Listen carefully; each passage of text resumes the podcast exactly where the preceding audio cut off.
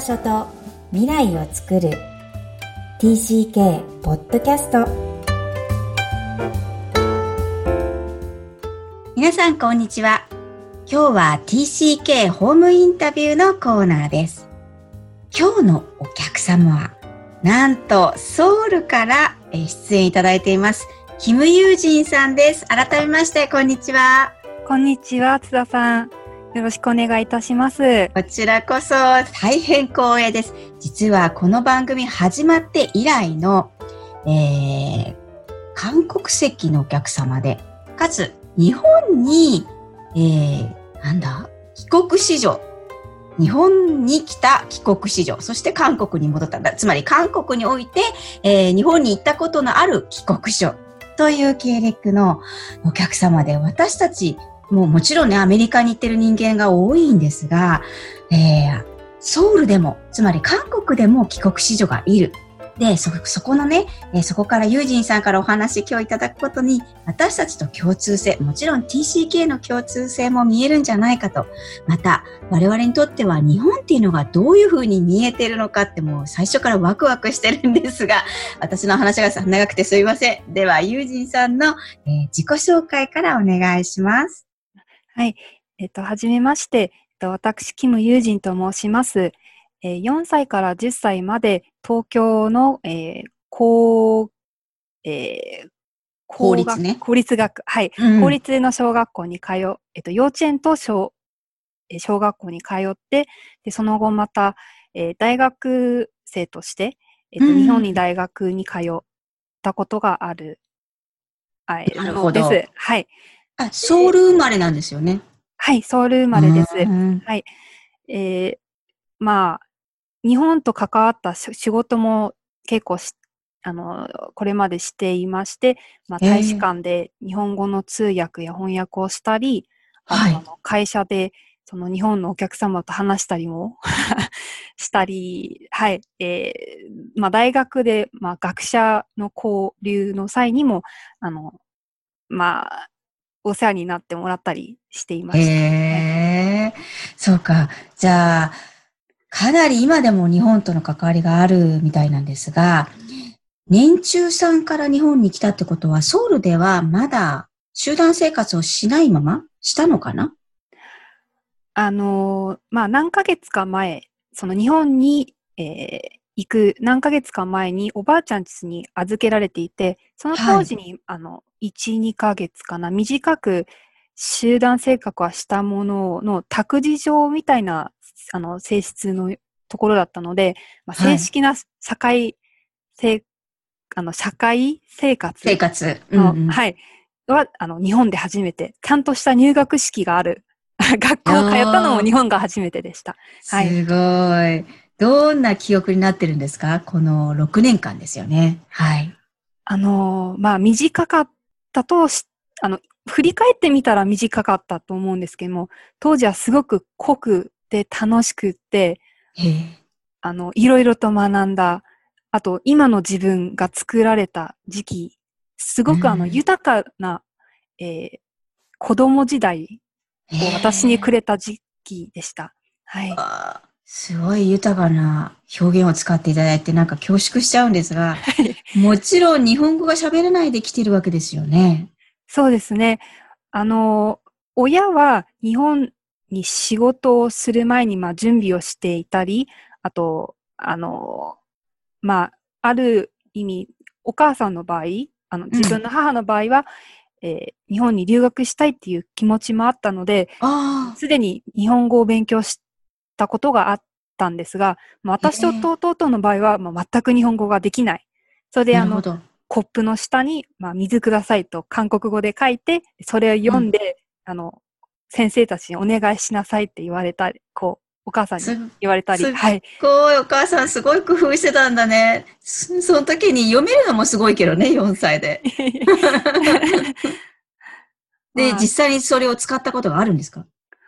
使いましたね。あの、幼稚園で一番記憶に残っているのは、あの、まあ子供だったのですぐ、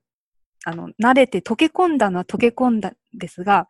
一つだけちょっと自分には最初びっくりしたのが、ご飯に納豆がこう乗っかってきて、あ。これは一体何だって言って、食べられないって泣い 泣いてたっていう。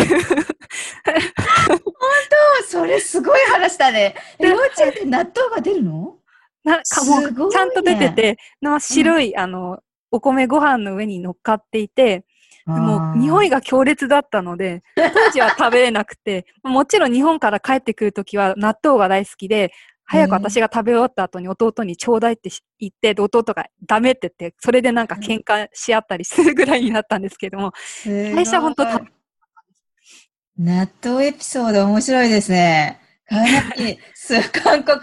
の帰国子女あるあるなのかなよくわからないけど、すごいですね。それほど溶け込んでいくんですね。えー、じゃあ小学校、日本の小学校はどうなんですか？まあ、日本の小学校は、まあ、あのー後から、あ、後から知ったわけではないんですけど、まあ、あの、当時に、あの、まあ、すでに東京は国際化がある程度始まっていて、うん。同じクラスに、あの、お父さんは日本人で、お母さんはフィリピン人の子、うんうんうんうん。あの友達だとか、あとは、うんあの、台湾の、えーうんうん。子とか、あとは、あの、在日の方とかも、うんうん。混じっていたりしたので、まあ先生たちもそういう部分では少しこう配慮をしてくれてたり、うん。あとこう手帳とかでもわかるか、こう韓国語で翻訳したものをあの、まあ、区役所で来たものだったとは思うんですけど、そういう部分では韓国語になっていたり、であの、特にこう、韓国人だったから目立ったっていうよりは、まあうん。私はすでに幼稚園から来ていってうん。言語ができたというのもあるんですが、目立たずに、まあ、ただ違いがあったとしたら、なんで私はユキコじゃなくてユージンなんだろう？ななんで私、は、あの、かなこちゃんかなことか、あの、シマとか、うんえっと、松井とかじゃなくて、私はキムなんだろう。なんだろう友達がみんな、キムさんはなんかお金持ちだからキムなんだよね。いいなって言われて、へえって言って。で、あ、なんかちょっと名前違うんだな。お母さん、私、ゆうちゃんに変えたらダメとか、そういうことは言ってて、はい。でもそうですね。あ、ただ、可愛らしいね。可愛らしいけど、やっぱりどこかこう違いを感じてい感じるっていうのははい。絶対あるんですね。はいあと、あの、やっぱりあ、不思議だなというか、こう、何か自分は違うんだなって思い始めたのが、えー、2年生の時にいきなりその、あの、まあ、1年生の時にもいたのはいたんですけども、近所に韓国の他の駐在員の家族の方たちがうんどーっと入ってききて、はい。で、その方たちも、あの、し同じ小学校に入る。でも、あの、その子たちはやっぱり、あの、韓国に学校通ってから来た子たうんちうんだった場合が多かったので、うんあの、なんとなく、あの、服装が違っていたり、カバンがランドセルじゃなかったとか、あとその、な、何かが違う。でも説明はうまくできない。できない。はい。あと、あの、時間が経った後にその子たちは韓国に戻る前に韓国語ができないといけないからって言って、あの、日本にある韓国人学校に移っていっちゃったので、でうん結局はその子たちはその学校で、その韓国人の友達ができて、あの、例えば、キム何々が自分に何々って言ったんだよって言った時に、うんその名前がすごく違和感が感じて、まあやっぱりうんなぜかといったら自分はやっぱりずっと聞いてきたのが日本人の名前だったから、うん自分の名前以外はなんなんとなく 韓国人の名前を聞くと、なんとなく、わ理由わかんないけど、あれあれなんか違うんだなっていう。面白い。ああ、そうなんだ。えーわかります。だから日本の名前は慣れてるんだけど、自分はキム友人なんだけど、私はキムユジンは慣れてるけど、キムユジンは慣れてない。なるほど。で、他の子の名前もなんとなくあれって思うわけね。はい。それこそ本当にその文化かなわかんない。社会に生きるっていうことなんでしょうね。面白い。それを記憶に残ってることが面白いです。で、まあ、あの、小学校4年生の時に、あ、3年かな ?4 年かな？その、他の国を紹介する、そういう日があって、で、その時、その担任の先生から、あの、私のお母さんと私にこう、お願いをしてきて、それではいなんか、韓国の、踊りをなんか反復。あああまあ、日本の人はチマチョゴリとして知っていますが、うん。はいその韓国の服を着てなんか踊ってみんなの前で見せたりして、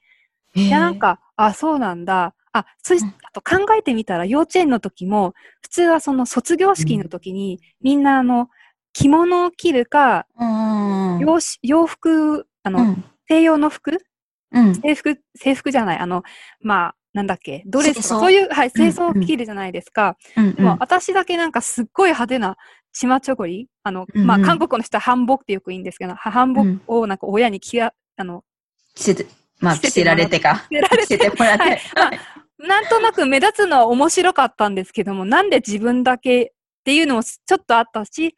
まあ自分は韓服が好きだけど、私もみんながその、あの、着物を着る七五三とかに私も着てみたいのに、なんで親はそういうのをなんか着せてくれないんだろうって思って、なんか自分だけ違うんだなって、ちょっと仲間、仲間にされてないとかとは違うんですけども、なんとなく自分だけ違うんだなって、ちょっと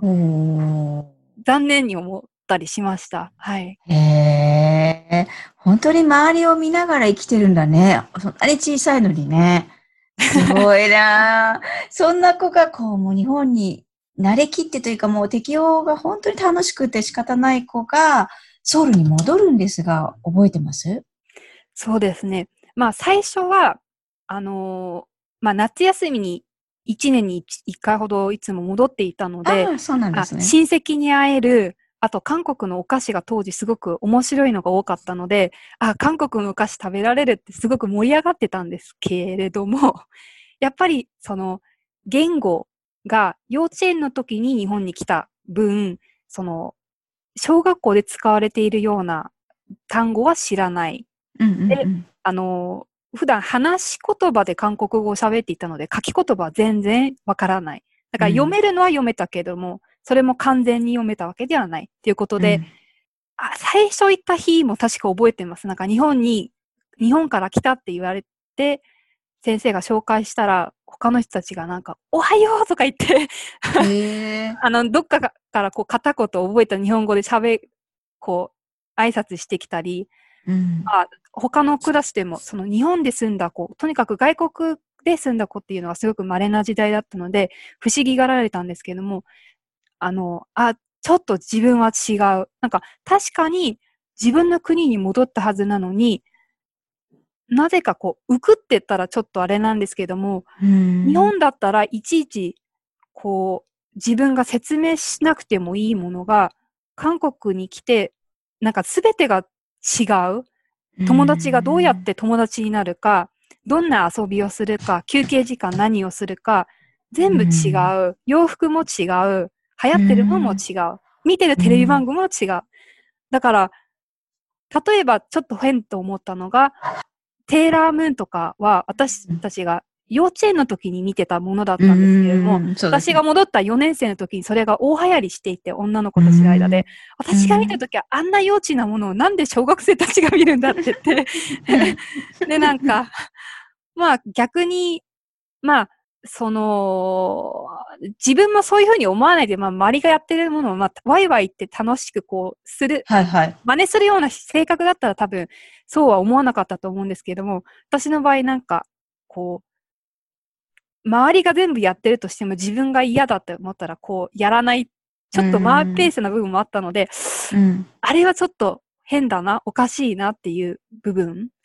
うん。まあ、それか、ら始まって、こう、5年生、6年生、それ以降、なんかこう、青春青春期が来た時に、うん。なんとなく自分は同じ韓国語を喋っていても違う気がするっていうのを感じ始めましたね。でうん。この言語っていう部分では、あの、まあ、最初はこう書き取りができないとか、あの、美術の時間に準備、準備しなきゃいけないものがわからないとかいう問題もあったんですけど、まあ、一年、一年経った後はもう本も読めるようになったし、全部うん。解決したんですけれども、やっぱりその人のその人間関係のやり方っていうのが違っていて、例えばあの、韓国の場合、給食が当時はまだ一般化していないあ時代で、その遠足とかじゃなくて普通に学校のランチでそのあ、うん弁当箱を持っていかなかなきゃいけなかったんですね。なるほど。まあ、小学校ではそうじゃなかったんですよ。中学校の時とか。うんうんで、あの、日本だったら、その遠慮して、もし友達の方が美味しそうだったら、一個ずつ交換する。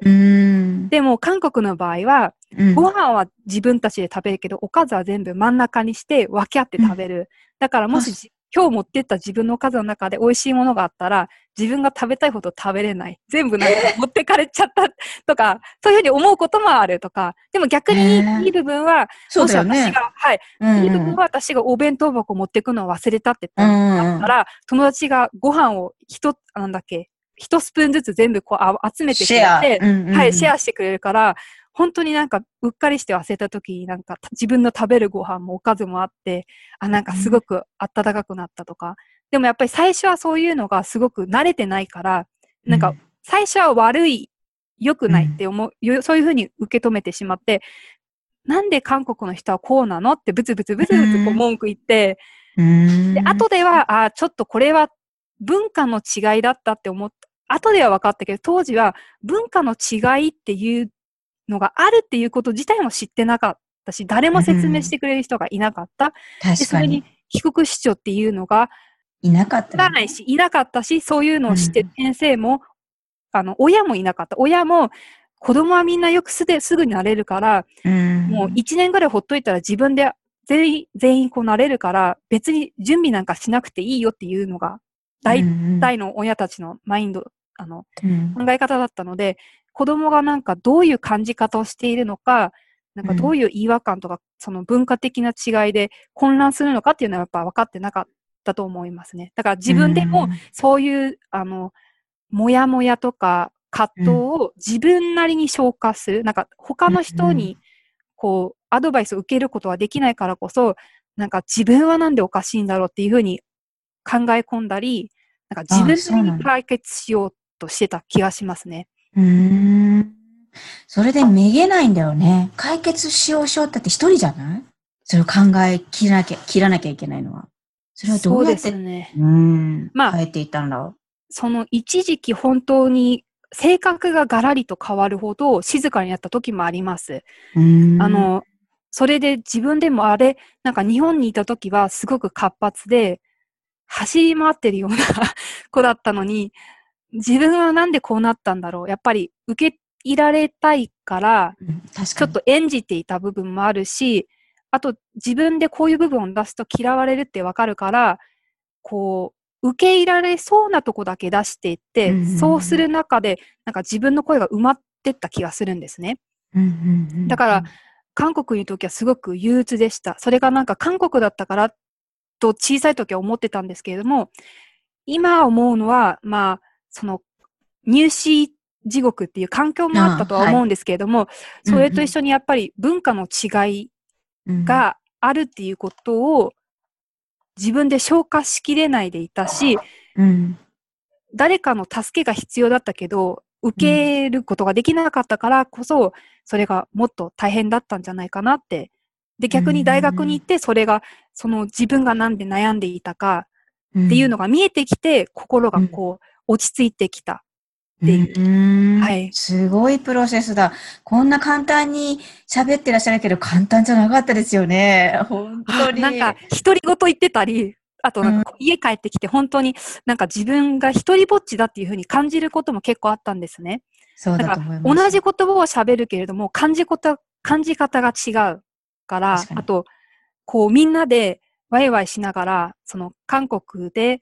その私が通韓国の学校通っていない時期に流行っていたたテレビ番組の話とかをすると、うんうん。私は一気になんか、はい、入り込められない、あの、入りきれないから、あの、それですごくこう、浮くとか、そういうなんか寂しい感じを、こう、日記を書いたりして、すしかもそれをなんか日本語で書いたりして、えー、すごい。なんかう、ん。あ、なんか自分は違う、だから、そう、なんていうのかな。うん、違う、まあ違うから、それをまあ、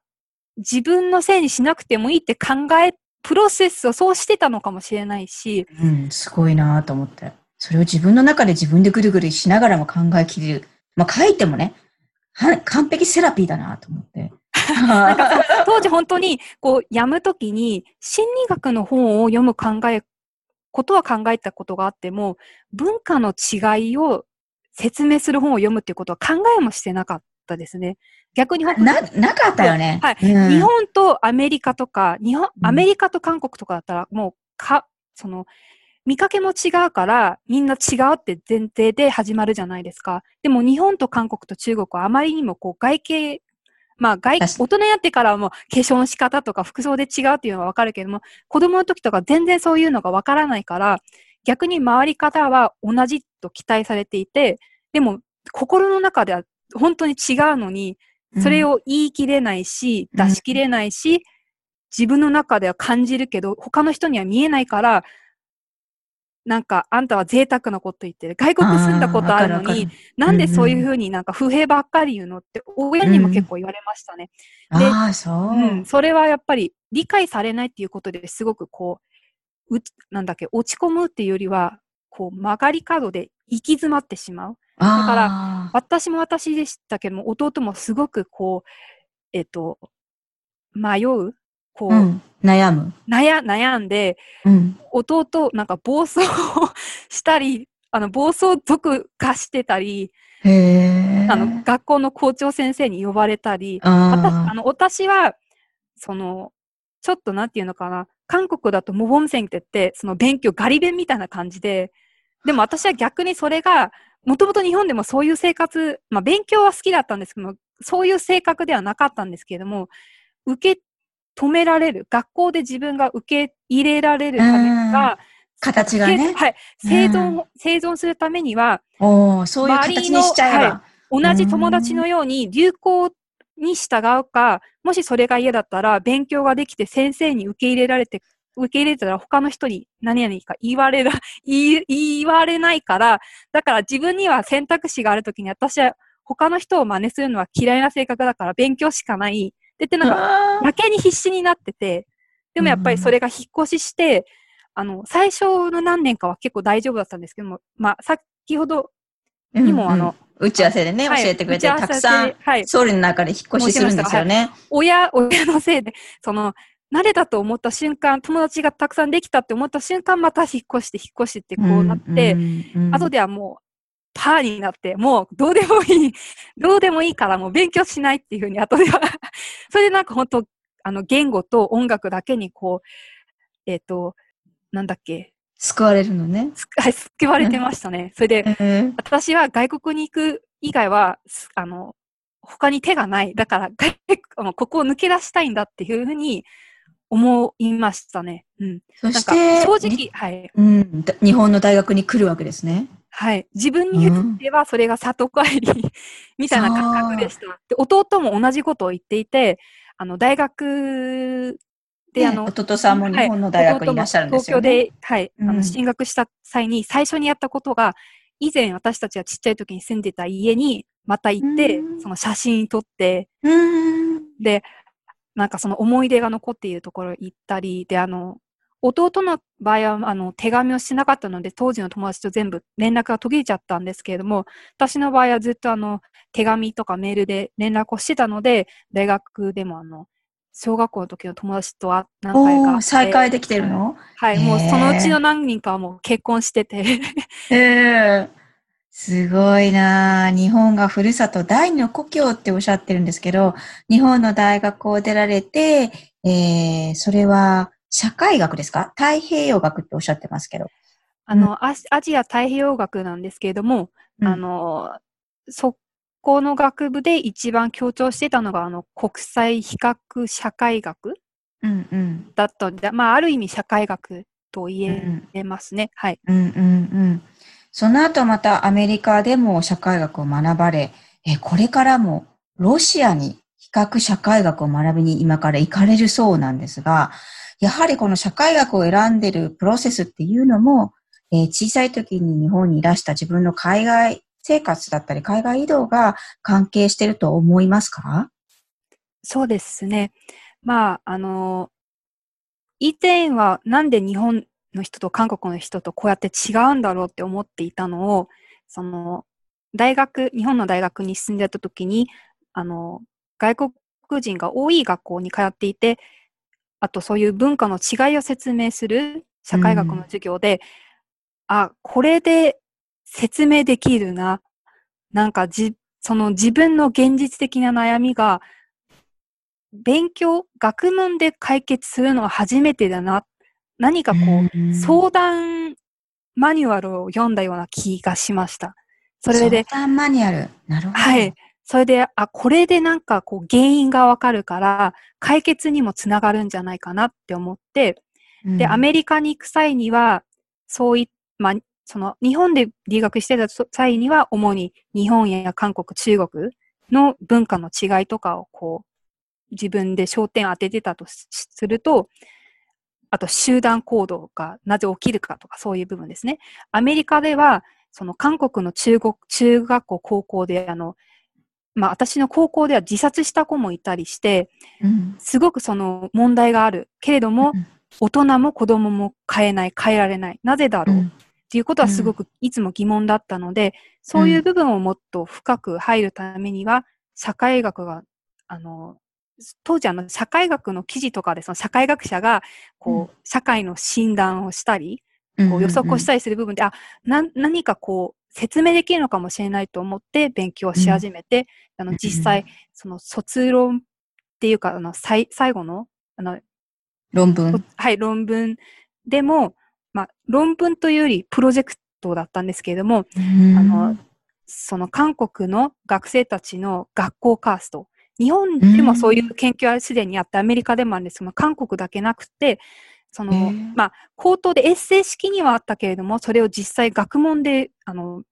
研究した人はいなかったので、それを、あの、実際高校、韓国の高校を卒業した子たちにインタビューをして、で、どういうグループが学校内にあるか、あとその子たちの、あの、ステータス、誰がもっとこう人気があって、誰がこう、なんていじめられたりするのかとか、あと、学校の、韓国でよくある整形とか、あと、あ,、はいはい、あの、なんだっけ、えっ、ー、と、悪口、まあ、悪口っていうよりも、なんか英語だとスウェーリングなんですけども、日本語だと、なんだっけ、あの、中傷とか？中傷、でもただの人をけなすとかよりも、あの、すごい悪い言葉が入る言葉？それがなんか、うん、はい、そういう言葉が、小学校の後半ぐらいからいきなりバーってみんなが使い始めてきて、で、それがなんかなぜか、なんかそういう青少年たちの中で流行っている部分か、うん、なぜかっていうのをこうステータスと関連してわか、見えてきて、例えば女の子たちの場合はなんか、やっぱりこう見た目が綺麗じゃないといじめられたりするから、あと就職に不利だから、それがステータス化されてきて、うん、あの、整形っていうふうにつながって、それで解消しようとするあと男の子たちの場合は、こう力、自分がどれほど力強いかっていうのをスポーツで見せる。でもそれが、それ、それ以上にまた、その解消できるのが、こう、どれだけ口でこう、強く言えるかによって、自分がもっと、自分を大きく見せるって言ったらあれなんですけども、うん、そうやってまたステータスを変えていくとか、そういう部分が、ちっちゃい時はなんか、あの子たちなんでだろうって思ってたのが、あ、こうやってこう社会全体で見てくると、なんか、こう、いじめる側もいじめられる側もこう決まってるっていうよりは、こう全体的に見てみると、みんなこう社会っていう仕組みとシステムのせいでこう苦しんでる部分もあるんじゃないかっていうふうに見えてきて、うん、あ、やっぱり社会学面白いな、がすごく原因が見れるなって、はい。で、あの、ロシアで今やりたいって思ってるのも、あの、今だんだんこう社会が変わってきてるじゃないですか。はい、なので、はい、韓国の場合は、あの、私たちの親の世代と、あとおじいちゃんたちの世代、あと私たちの世代とのこう考え方の違いっていうのがすごく激しいんですね。はいはい、だから、そう、ある意味その学校で先生たちと学生たちの意見が組み合わない部分も、そういう時代が変わっているのに大人たちはついていけない、子供たちはそれを説明できないという部分もあるので、あの、そういうじ、その世代を乗り越えられるような部分、なんか世代の問題、あと、うん、今のこう、国同士での問題っていう部分も一緒に含めて何かできるんじゃないかなって思っております。はい。はい。もう研究の話をされると目が輝いてるんですけど、ぜひこの企画、社会学の中で TCK の方が自分の経験を持った上できっと経験すると、ああ、研究してくださるともっと本当にこう、なんていうのかな、社会に貢献できるっていうかね、やっぱり、あの、学問って大切だと思うので、ぜひ頑張ってください。ありがとうございます。はい。ユージンさんに最後の質問をさせてください。Where is your home? 心を通わせられる人たちがいるところ、もしくはそういう人たち。人たち。心を通わされることができる人たち。もしくはその場所。はい。はい。それは日本も入ってますか？それは国を超える概念だと思います。なるほど。だから国籍や年や、えーと、男女やそういう違い関係せずに、えっ、ー、と、共通し、こう、共感ができる。共感ができる。はい。はい。同じ人としての共感ができる。うん。それ、そういうことができて考えが、えっと、似通ってるんだなって思える瞬間、うん、その人たちが私の家になると思います。それは逆に言えば、同じ国の人たち、同じ波形の人たちといても、そういうふうに心が共感できないとしたら、家じゃないというふうに思うだろうし、自分と、まあ、あの、皮膚の色が違ったり、言語が違ったり、国籍が違うとしても、あ、人としてこう、通ってるんだなって思うときには、つながり、うん、連帯感、あと、一緒だっていう、そういう気持ち、それが家という安定感と嬉しさをくれるんじゃないかなと思います。わかりました。じゃあ、この概念でいけば、これからますますいっぱい増えていくわけですよね。かもしれないですね。はい。ぜひ、えー、そんな共感が増える、えー、素晴らしいロシア留学にしてください。今日は本当に、えー、ソウルからありがとうございました。こちらこそどうもありがとうございました。はい、いかがだったでしょうか ?TCK ホームインタビュー初の日本の帰国子女、キム・ユージンさんにおいでいただきました。つまりご両親は韓国人、そして彼女は幼少期に日本で育ち、大学時代も日本を選ばれて学ばれています。えー、そんな方と深く話をさせていただいたのも初めてのことで、本当に嬉しかったです。えー、このキムユジンさんは私が Facebook で知り合って、えー、私の方からお誘いいたしました。え、なかなか知り合うことのできない日本を、え、外国の方々がどう捉えているのか、またどう内在化、自分のものに、え、して、え自分の国に変えられているのかっていうのを本当に、えまた違った面、えそれと TCK 共通の面と私自身も学びの多かったインタビューです。皆さんはいかがお聞きいただいたでしょうか？この番組ではお悩みや質問を受け付けています。TCK をさらに知りたい方のために TCK オンライン基礎講座も開催しています。詳細は育ちネット多文化で検索してホームページからアクセスください。また TCK ホームインタビューでは出演者を募集しています。ご自身が幼少期、学童期で海外で過ごされた皆さん、もしくは、そんな子供たちと関わってきた先生や、えー、その周りの施設の方々、ご両親の方、どんな方でも構いません。ホームインタビューにご興味のある方は、ぜひアクセスをお願いいたします。今日も世界の TCK にありがとう。